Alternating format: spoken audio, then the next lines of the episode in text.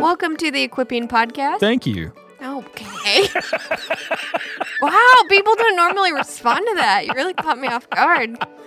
My name's Kate Millie. KK Millie. Here with Nate Wagnon. Come on. And you just became a father again. I did. Tell us about her. Oh, baby Joy is perfect. She is perfect. Hey, let me brag on Margaret for a minute Do it. because some of y'all have heard me mention Margaret, my wife, you know, a handful of times on this podcast, but she got induced. She did. Yes, she did. she was she was a little bit late and because she's a little bit older she was in a high risk or whatever category and so they induced her she rode the pitocin train which is crazy if you've ever given birth before it's kind of like the labor with pitocin is typically more intense than if you just induce naturally anyway she rode the pitocin train and that woman just straight up had that kid no drugs no nothing all natural just She's a beast. she just had that kid. It was amazing. So good So job, baby. This Proud makes baby number Baby four. number four. How much sleep are you getting? Actually, baby number five. We lost one in between Miles and Jules. Mm. Um, so four here, one in heaven. But this is great. I mean, we're sleep deprived and there's humans all over my house now. I'm like, what the heck? Where did all of you people come from? It came from you, Nathan. But anyway, yeah, thanks for asking. We're going to get Nathan an extra shot of espresso and we're going to do this podcast. so, what are we talking about today? Well, today we're talking with Dr. AJ Sherrill, who is an Anglican priest in Charleston, South Carolina. And he worked on his dissertation at Fuller on the Enneagram and has written a book called The Enneagram for Spiritual Formation. So, we're going to talk about what this tool is, kind of where it came from, and how people think about it, especially in the evangelical world, how it actually is a helpful tool for us in our discipleship to Jesus. So, you guys enjoy this episode. Welcome, podcasters. We are excited to be in the studio today with Dr. AJ Sherrill, who's talking to us about the Enneagram. The Enneagram. Yeah, if that scared you, Isn't that the devil? okay, we will talk about that. So if you're afraid, just keep listening. But mm. Dr. AJ Sherrill has been a pastor and a teacher for the last 20 years. Currently, he's at a church in Charleston, South Carolina. Nice. Got his degree from Fuller Seminary and helps teach there, and wrote a book called The Enneagram for Spiritual Formation, which we both highly recommend. Yeah. So, AJ, welcome. Yeah, so good to see you all today. We are pumped to have you here with us and excited to be talking about the Enneagram. Yeah. So, tell us, how did you get involved in this subject? What drew you into the Enneagram? Why are you excited about it? Yeah, well, like most of your listeners, I got dragged into it accidentally. It wasn't a, uh concerted effort. It was probably, I was doing my doctorate at Fuller eight years ago or so, and uh, found myself in the living room of a monk named Richard Rohr. And a few of us were taking a course with him on contemplative spirituality. And he started talking about the Enneagram. And there's only a couple of us in the room all day with him for a week. And we said, wait, wait, wait, the pentagram? What are you talking about? it was just one of those curiosities. And we got him off topic for a day. That's awesome. And we spent a day because he had written before sort of the evangelical mainstream got involved with obsessing over the Enneagram to some extent.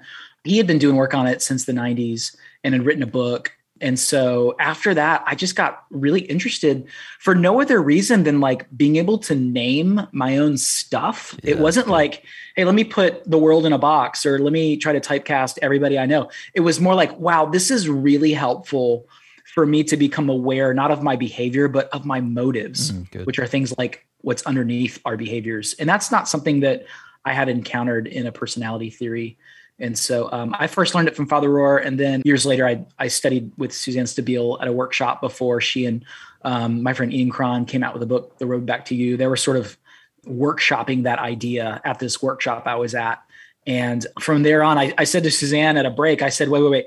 I said, I'm a pastor. I care deeply about the church. The Enneagram is just sort of like a carrot. It's not the point for me, but it's really helpful. So, like, who's using this tool to talk about spiritual formation, about like how we grow in Jesus?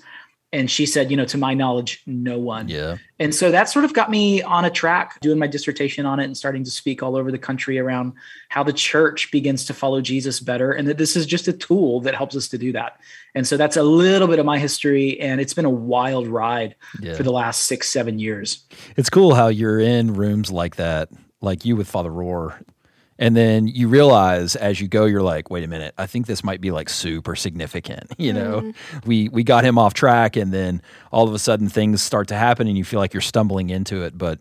You look back on it and you're like, oh, this is like providential that the Lord is pushing guys like you into these spaces to really equip the church and help people in their own discipleship to Jesus. So, for our listeners who have heard the word Enneagram but don't really have any idea what it is, probably a lot of Twitter type information, take a few minutes and just describe what is the Enneagram? What's kind of the history of it? I know that's that can be difficult to summarize, but just condense it down for us and help our audience know what this thing is. Yeah, it's a ninefold type. Might we might call it a typology. All that is is it's a study of nine different types of personalities, and there are complexities and nuances even beyond those nine types. But it just sort of gives you a roadmap of what is motivating people and gives us permission to realize not everyone's like us, and maybe that's okay. Um, one writer calls it the nine faces of the soul. I like that because often the Enneagram is used as like an individual tool, like figure out what you're like and isn't that cool? And you can go be narcissistic or something like that. but I think what's beautiful about it is our God is so big, so vast, so complex, and so beautiful. I mean, we're talking about the triune creator here. One of the ways I love to talk about the Enneagram is it's really a communal tool because when we realize that each of us bear the image of God, we bear the image of God in different ways. And what I love about that is that I need y'all in that studio to bear the image of God in the way that you all bear the image of God. And that I need to bear the image of God in my personality in the way God created me to do that. And together, we actually show a greater picture of what God is like in the world than we can apart. That's good. So it doesn't mean like we can't bear witness to who God is by ourselves, but it does mean that the church has the specific call together in our diversity to show off what this God is like when we are healthy and growing in holiness. Mm-hmm. And so I, I think that's a really great, compelling reason to at least give the Enneagram a shot. I know some people are like, yeah, I know, but it's pagan and you know, you end up worshiping Satan or something like that. I have never met anyone, and I've done workshops all over the world with thousands and thousands of learners. Never has there ever been a report back to me that someone began worshiping the pagan gods of Greece because they got involved with the Enneagram. Yeah, yeah, so totally. I'm not saying it can't lead you to narcissism or something like that. Yeah. Everything has a slippery slope. Yeah. But I am saying I've just never heard of that report before in the church. It's been safe for me at least, and for the people I have taught. And so it's been helpful for me and really challenging in so many ways. So why do people just assume that it's pagan or what does it have its roots in? Yeah, I, I think there's been try, sort of a concerted effort and a wrong one, in my opinion, to make it like a Christian tool. So, like when this thing really hit the evangelical mainstream, people are like, look, it's a new Christian tool and blah, blah, blah. And it's not, it's a neutral tool. And I think on the other side, people started digging in and seeing, wait, other faith communities have used this. And so I think what happens is then we get scared of, oh my gosh, what if it's, you know, impregnated with some sort of like satanic influence or something like that you know, just like astrology or anything else, like you have to be guarded and careful with that. However, it's not a new age tool. It's not a Christian tool. It's a human tool, just like any personality theory. And so, like, I like to talk to people about money has been used in all sorts of wicked ways. Does that mean money's evil? No, but the root of that, if it's not actually motived in a way that brings generosity and wholeness, um, if it breeds greed and envy, yeah, like money's super unhelpful. but if it breeds generosity and a way of being hospitable and a way of, of utilizing it in ways of being good stewards of God's creation, money is actually really redemptive and beautiful and can be helpful. And I think the same thing applies to the Enneagram. Like, of course, maybe you could find a way to use it to like lead you into like studying crystals. I'm not sure. But you can also use it to say, okay, this is a tool of self awareness. I'm becoming more aware of what's motivating me in the world. Mm-hmm. And now I can like name that and maybe pair some spiritual practices that are unique to my personality that can help me grow to become more like Jesus. I love that. So helpful. And I hope it's very freeing for those listening of knowing that this is just a tool that is neutral and what comes of it is truly dependent on how you use it. And so hopefully, if you're listening, open up your hands. Be free. I think it would fit into the category of something like the thing ringing out of my head right now is the words common grace. It's just this thing that God has given to us. And we as image bearers can take this common grace and use it, as you said, oh. either for good or for ill. And so that's really helpful, I think, just to see that this fits into a category of other personality type theories, like you know ones that are seemingly benign, like Myers Briggs or Strengths Finder or something like that. So here's a question. I bet about five years ago, I looked up, and all of a sudden, every person I knew was talking about the Enneagram, specifically in the church, not outside of the church, but very much in our evangelical Christian bubble that we live in. Yeah, it felt so, like it like emerged overnight or yeah, yeah, and it became very popular. Everybody was talking about it. Everybody's like, "What number are you? How did this happen? What happened in the church that made it so popular? Like, why did it explode?" Yeah, that would be a really great question for sociologists. Um, of which no, I'm you're the expert. this is why we brought you here. I can tell you what happened for me is that there were people who were voices in the church. You know, so Ian Cron has had a significant voice in the church. You know, same with Richard Rohr, and we live in an age where some ideas stick and proliferate through things like podcasts and Twitter and social media. And I think it sort of came along at the right time with some of the voices that were sort of beginning to really trend in those circles. And so it became, in many ways, a conversation that a lot of people wanted to have. And I think the other part of it too is it's accessible. It's not like heady academia. Mm. You can go down like rabbit trails with it, but I'm less concerned about it being used for like new age practice I'm more concerned about it being used for like narcissism and totalizing. Mm-hmm. Like narcissism in a sense of like it being used to just get us focused on ourselves and how we're wired and what makes our true self, all that stuff that's just sort of like cliche at this point. The other part of that is you can totalize other people and put them in a box and try to figure out like, oh, I know this person because they do these things. And I think one of the reasons that it trended so well is because at the end of the day, like many of us you know, we have narcissistic tendencies. What? Not me. I don't know. Let's take the sign of zodiac. Nobody knows any other sign except their own, right? Like yeah. everyone can tell you, like, oh, I'm a Leo or I'm a whatever, but they have no idea when someone says, well, I was born in March. You're like, oh, I only know what August is. Yeah. Why? Because all we really care about, like when you get the Chinese menu and you see the different animals that represent, all you know is that you're the rooster you have no idea who is the snake or whatever. Because we we do have a narcissistic tendency and i think that was the other reason that it probably grew like it did. Certainly not the only but narcissism sells. Yeah. Uh, and actually i can personally relate to that. Even thinking back to my own exposure to the enneagram i my brother gave me the book the road back to you and I was reading through it, and he was like, I promise you'll just know when you hit your type. And I was reading, and it was talking about I'm an Enneagram 5. it was talking about these people tend to like National Geographic. And I literally pulled one out of my bag as I was reading this book. And I was like, it knows everything about me. And so I started going to people being like, have you heard of this tool? It knows. It knows. it knows. me. and so there was this element of like, oh, I feel really known by that. And therefore, because I felt like it explained to me really well that. Yeah that was useful. And so I can relate to that. Yeah, and everybody's favorite subject is themselves. Well, and at the same time, I think what was helpful about that when I first learned the theory is that it, it didn't just expose sort of the beauty that I bring to the world, it also really exposed the brokenness that yeah. I contribute yeah. to it. I think, you know, in this book, The Enneagram for Spiritual Formation, like it's really important to begin with our identity, that your identity is not your personality. The Enneagram is all about your personality type. Your identity is so much something so much deeper than that. And so, mm-hmm. like, if you can become aware that you're beloved and there's nothing you can do to make God love you anymore, and there's nothing you can do to make God love you any less, that in grace through Christ, you are loved, that you are loved, that you are loved, that we don't have a performative religion. This isn't a meritocracy in the kingdom of God, meaning we don't merit our way into God's heart. Mm-hmm. God has chosen to love the world and is inviting us into his redemptive plan over all of creation.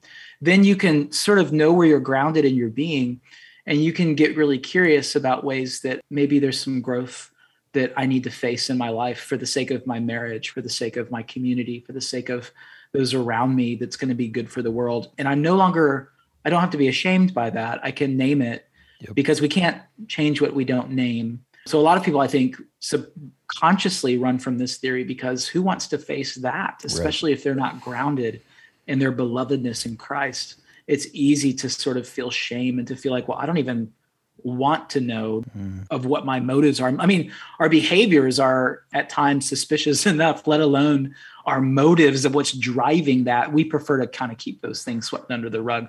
And so there's a lot of reasons. It's a great question, Karen. Those are some things that I suspect are at least a few of them that rise to the top for me. Yeah, so that brings up a, a great point that was kind of an epiphany for me as I started looking into the Enneagram. Because at first I was like, oh, these are just personality expressions. And if you do these things, and then I was listening to a podcast by somebody, but they basically said, hey, this is not about behavior, this is about motive. This is the why are you doing what you're doing? So that was a big kind of shift for me because at first you're like, oh, this personality type behaves like this. And yet the Enneagram is really about behavior at all. It's about what's driving you to do that. As we talk through this, why don't you very briefly walk us through the nine types and uh, motivations of each type and what distinguishes them from the others and how they work together? The one is typically like a, a perfectionist or a reformer, someone that cares deeply about things being right it's that person that sometimes can come off as a bit anal retentive, but has a lot of reasons that things need to be the way that they should be. They usually make like really great teachers, great lawyers, people like this. Twos are the helper and the giver. These are people that love to really help and serve, and they often are motivated when they're healthy with the desire to make things better for others. But often there's a subversive unhealth underneath there that needs to sort of be lovable and loving in order to receive love in return. So there's all sorts of mischief that the, the two, like every type, has to become aware of. For the three, this is the performer or the achiever. Um, this is the one that typically is agile, can sort of float and become whatever an environment needs in order to succeed and to achieve what it is that they need or want in that moment. The four is the individualists, or sometimes known as this sort of romantic. Um, they love the feeling of life and love to be sort of independent and individualist, unique in that way. They're ones that sort of size up a room and wonder, like, what's my distinctive here and how am I different than everybody else in order to know who I am. Um, the five is the investigator, or often these people are also observers. They're on social media, but they're not necessarily posting a lot. That's not uh, 100% of the time, but they're people that just are very aware of what's happening in the world, culture. They're great readers, great researchers, have um, a lot of data and knowledge at their hand, and also sort of have a greed for it. So they don't easily share. They don't like to share uh, their knowledge. My wife's a five on the Enneagram. She presents five. So we have a lot of fun with that. Um, as awesome. a preacher, I'm always like, hey, did you like, what did you read the other day you were telling me about? She's like, go read it for yourself, preacher boy. pretty awesome. She's like, I worked hard for that. I'm not going to put my cookies on the low shelf for you. the six is a loyal skeptic. And this is someone that sort of like finds comfort in institutions, but also is very suspicious of them. It's a, it's a complicated type. There's actually two ways that this type can show up. One is like a phobic, where there's just a lot of fear that governs and runs life. Our pandemic for the last year and a half has been really rough on sixes for many ways. I mean, obviously it's been rough on all of us, but this this personality type it can be even more crippling. Um, but then there's this like other crazy extreme side of this counterphobic where they sort of try to conquer that by sort of laughing in the face of fear and doing um, irrational things that many sixes wouldn't. So it's, it's a fascinating, interesting type that we won't get into today. But in some ways, they love to find loyal systems when they find the right people they love to build teams and they love trust, but it just takes a while for them to actually not be suspicious of the mm-hmm. people or the systems around them. The seven is what's known as the enthusiast or the epicure, the entertainer, as some say. Um, a great example of someone like this, I don't know if he was a seven, but Robin Williams sort of screams that for me. Mm. Um, someone who is just always on, you know, they often live in the future in their minds. So the idea is to plan the most enjoyable life ahead so that we could maybe get out of this present suffering that you're in or struggle that you've had in your past. Eights are leaders. They're also protectors or challengers. These are people that actually get energy around solid debate and argumentation. They love justice. They love this idea of advocating for what is right and true in the world, similar to ones in some ways, but um, they're also not afraid to offend you if they think they're standing for the right cause. They also make great attorneys, things like that. Nines are the peacemakers, the mediators. They're really good judges. They're really good at objectivity. They're also kind of low energy people in a good way, like the kinds of people that people trust when they're in a room and kind of run toward because they're safe spaces typically, um, but can sometimes lose their own voice because they're trying to keep everyone happy in the room. That's Um, my it's wife. just like- my wife hilarious. identifies as a nine. Yeah. Yeah, you just described Margaret. Go, Margaret. Yeah, heck yeah. Yeah, and even like naming these things in like three sentences or less is like hysterical because there's just Yeah. complexity and nuance and subtypes and so many different directions you can go in. But this is sort of the basic caricature, if you will. That's great. So, how do people find their type? And mm. then, does everybody fit into one type cleanly? Yeah, so I, I'll start with the first one. How do you find your type? I like to to talk in my workshops about a cone of discernment. So, like, imagine as a cone starts, if it's upside down, it's wide, and it narrows as you go further and further into it. If you think about discernment under that sort of framework, the first part of that cone is about saying, okay, take an online assessment. That can be really helpful. Although you're not always aware of what your motives are. So those aren't always the best, but it's a great place to start. Um, I always tell people start with the RHETI R H E T I on the Enneagram Institute because it's a little more reliable and it's 12 bucks. And that will sort of narrow down. So you might find that you have some three in you, a lot of eight in you, a lot of one in you, or whatever. And just say, okay, let me start by just now reading all of those types instead of saying, let me read all nine types and take a deep dive, which maybe if you're a five, especially like you, Karen. That's that what I did. yeah, there you go. But it's it's a matter of saying hey if you don't have the time for that to just sort of like find a few that you resonate with more than others from some online assessment and then read about them. And then what i tell people to do is once you have like two three-ish picked out and you're like i have a lot of eight in me and a lot of three what i tell people is then look at your wings. Wings are like a clock. So what number is to the right and the left of the eight on a clock? Well it's nine and it's seven. So typically we lean, we have a core. So if eight is your core, you're going to lean with some nine tendencies at times or also some seven tendencies. So that is helpful because you might say, well, if I'm a three, then I either got to lean four or two, and I don't connect with either of those. So I must resonate as an eight because I see also a lot of nine in me, right? Something like that is what I tell people if they're still struggling. And then the last thing, and I find the most fail safe way to really type yourself is when you read through them, it is the type that brings you the greatest amount of humiliation. so everybody have a good time with the Enneagram. it's that, it's that sort of one that you're like, oh no. That's it. Dang That's it. And it. it's usually not like, oh, that's awesome. You know, strengths finders, you're like, I'm the best and I'm going to change the world. Yeah. And, you know, people need more of me. When, you read through the Enneagram, you just kind of let it go on a shrivel and you're like, oh my goodness, this is so me. And that's Yeah. embarrassing and humiliating. And that's what Father Rohr told me. He's like, hey, listen, AJ, find the one that brings you the greatest humiliation because that's probably you. And it's that spot in you that you've never named or Yeah, that you good. just assume should go away. And then you just feel like someone's read your journal, someone's sort of staring at the computer screen over your shoulder, and like you're afraid that, oh, yeah, they're going to confirm that I am that way. And that's not helpful. I think humiliation can be a really great tool. And again, it all goes back to belovedness because you can be really brave in the face of humiliation if you know you're loved and you know that there's nothing that's going to change that and that God's committed to your redemptive future. And so that's a really helpful place to be. So, That's so critical the the identity piece because when you're secure in Christ, then uh, something like the Enneagram can be a tool that peels back some of the ways that we image ourselves, the narratives that we tell ourselves about who we want to be or who we believe ourselves to be.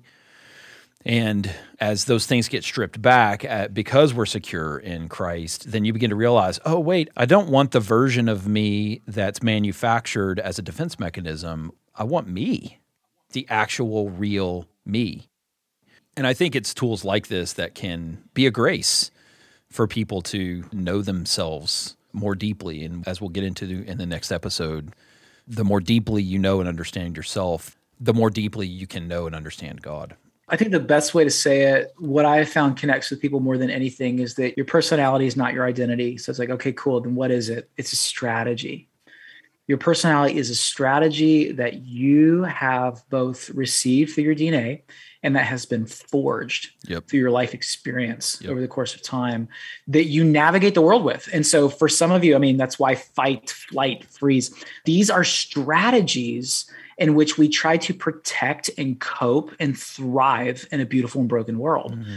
And so it's really freeing when you step back and to say, okay, I resonate with three in my motives. I get it. How am I using that sort of mask to cope and to um, strategize to get what I want in life? Yep. And there are ways in which that's helpful, and there are ways in which that's hurtful, both to you and to others. So, this is why the Enneagram for me has been such a gift to say, once I name those things, I can really take that, bring it into the light, which wants to stay in the dark mm-hmm. and pursue Jesus with those things. I mean, that feels really empowering. Even that word, it's a strategy. It's something that is useful to you. It's not a hindrance necessarily. It's not like, oh, God made me this way. It's like, no, God made you this way. Mm-hmm. It's a good thing and He will use you. He promises to use you. Yeah. And so, more than maybe any other personality tool that I've come across, the Enneagram has a lot of misconceptions around it. There's a lot of things that people say about it that I don't know, it just kind of gets put in a box, I think, in a lot of ways. And so, one we've already hit on Christians should not use this because of its potentially pagan roots. And I feel like we've covered that well. But, AJ, what are some of the other common misconceptions that you have found when discussing the Enneagram with people? Whenever I do a workshop, and, and this is in the front of the book, because like our, our identities, it's really important that people understand quickly. Um, there's some rules of engagement that I think are really important to get clear. And, and the first is this number one is like to remember, to remember that you're not a number. You're so much bigger than a four. You know what I mean? Like to to acquiesce and allow yourself to be totalized by a number or to use that to totalize someone else. It's such a violation of the imago Dei that God says is true about us. Mm-hmm. And so I just always begin by saying, like, we can poke around and look at our personalities as something almost like like you're holding it out in front of you to where it's not so enmeshed into who you think you are because it is a strategy that you can get curious about it without feeling like such a claustrophobia or such a shamefulness there. So remember that you're not a number, you're so much bigger than that. I think another thing I would say is to refuse to refuse to be that Enneagram person or that Enneagram church or that Enneagram organization when this thing first came out years ago in the the evangelical stream, it was like everyone wanted to do an Enneagram workshop, you know. And I was the guy you called when you couldn't afford Ian Cron. Congratulations on that. Way to go. Yeah, yeah. you're welcome. Yeah. Even though, you know, it, it was flying around the world talking to Christians, to churches about this stuff it sort of became the dominant lexicon, the dominant framework or lens through which organizations wanted to be seen as like sort of trendy or whatever. And I think the problem with that is that when you invite people into the life of your organization or community and they don't know it, they immediately feel like outsiders. Yep. Also, like the gospel is hard enough to communicate, let alone putting another lens on what you need to know in order to belong here. And so it can kind of serve if you're aware of like gnosis, this special knowledge that you have to have in order to belong at this church or in this leadership thing or whatever. You have to be careful about that. So remember, you're not a number. Refuse to be that Enneagram church or organization. The third is this like resist the urge to type other people. Like that's mm-hmm. really hurtful. Yep. I think a lot of the complaint I've got over the years from people are just, they just feel hurt. They feel like, you know, they got blackballed at work because they were seen as this type. And so it didn't avail them for the promotion or whatever. So what we're looking for isn't whether or not you're this number or that number as being better or worse, because that doesn't exist. They all matter. What we're looking at is are you healthy or unhealthy? Mm-hmm. So the conversation isn't I'm only going to hire a seven for this role. It's whatever role I hire, they need to be healthy within right. their personality or moving that direction. Yeah. Just resist the urge to type other people. Oh, another thing I would say about that is that you know you're often not even aware of your own motives let alone the motive of others. Right. like so imagine like a glacier or an iceberg. What you see in people's behavior is just that top 10% above the water. You have no idea their story. You have no idea what's motivating them. You have no idea what they've been through.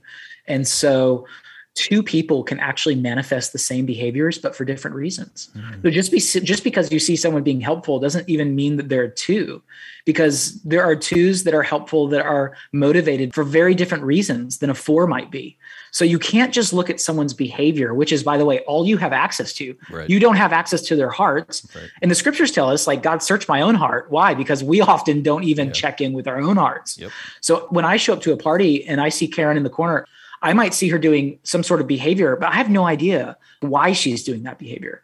And so that's the real good work of resisting the urge to type other people. Yeah. But I would say if you do go to a party, Karen would be in the corner. Yeah, it's because she's scared of other people.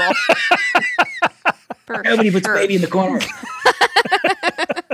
That's awesome. Okay, Maybe this sorry. is why this is her final podcast. Yeah, here. You know, right. suffer this kind of persecution. suffered. she suffered under my persecution. Oh, we'll get man. into your type later. Yeah.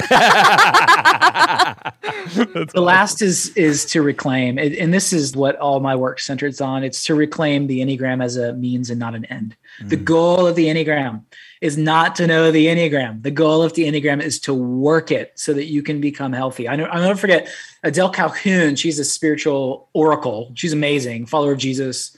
She does a lot of stuff on spiritual disciplines. And she wrote a really great book on the Enneagram and spiritual practices. And she said to me, if you don't work your number, you're wasting your time. Mm.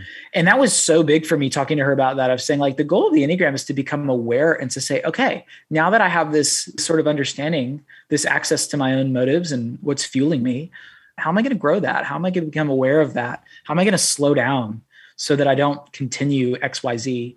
So we need to work our numbers because the Enneagram is a means, it's not an end. That's good, man. I love that.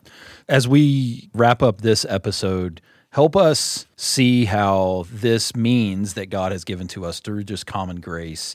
How can this help us as we grow in our own personal discipleship to Jesus? Give us a little bit of preview for what we're going to talk about next. Yeah. So each type, all nine types, they're based in clusters of three. And some clusters are more cerebral, some clusters are more emotional, and some clusters are more sort of instinctual or willful. And that's the beginning of it. I, I can't tell you how many christians i know that just live in their heads and they haven't had an emotion or feeling or they don't give themselves to that for one reason or another. And so that speaks into what kind of spiritual practices you should think to engage. I know christians that love social justice and have this sort of instinct for all these really great causes in the world but haven't actually prayed or listened to or participated in worship in like five years. Yeah. That really matters because what we're looking at the formation that the Jewish people gave us, that Jesus inhabited and claimed was central in his own life and ministry, is what's called the Shema. It's to love the Lord your God with all your heart, with all your soul, with all your strength. And then Jesus added mind through the Greco Roman sort of lens that had proliferated. and what he's saying is this like, we need a holistic spirituality to be healthy. And what happens in discipleship is we circle what we're good at and we ignore the rest. Yep call that following Jesus. Mm. So if you're good in your head, then you might circle like I've read Calvin's Institutes and I've read all the Bible. I've done all the, you know, BSF studies or whatever. And you've totally neglected the poor. Mm. Or if all you want to do is advocate for some sort of social justice protesting for some issue, that's great. But are you in community with the body of Christ being known and confessing your own sin, not just mm. calling out the sin of the systems? Mm. So there's like all of these ways in which we veer in our personality. And if we're not careful, we will omit becoming a holistic follower of Jesus. Yeah, and that matters immensely based on your personality. And so I give spiritual practices to pay attention to for each type that I think are helpful to grow people more into the image of Jesus. I love it, dude. Man, preach. I'm ready to move to Charleston. Thanks for your time, man. We look forward to this next episode because I think it's super helpful to know like how can I work my type so that I can become a more holistic follower of Jesus. So you guys stick with us. We're going to be with AJ uh, next time talking about the Enneagram for spiritual formation.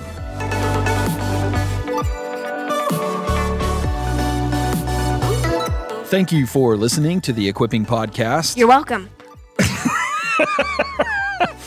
People don't normally respond to me. That that like totally caught me off guard. I don't know. It's crazy. If you enjoyed this episode with AJ, then you can go post about it. You can leave us a comment. We would encourage you to leave us a rating. Can I be honest? Yeah. I don't know where these comments show up. I'm not really sure either. So thank you if you've left one. We don't know how to read it. We tell you to leave a comment because I think it helps with the discoverability of it online. Leave a comment. But you know what? I do biblical theology. So, or you can email us, which we do like that, getting emails from people at equippingpodcast at watermark.org. So join us next time. We're going to keep going with AJ and finish our conversation on the Enneagram and spiritual formation. Peace. Bye.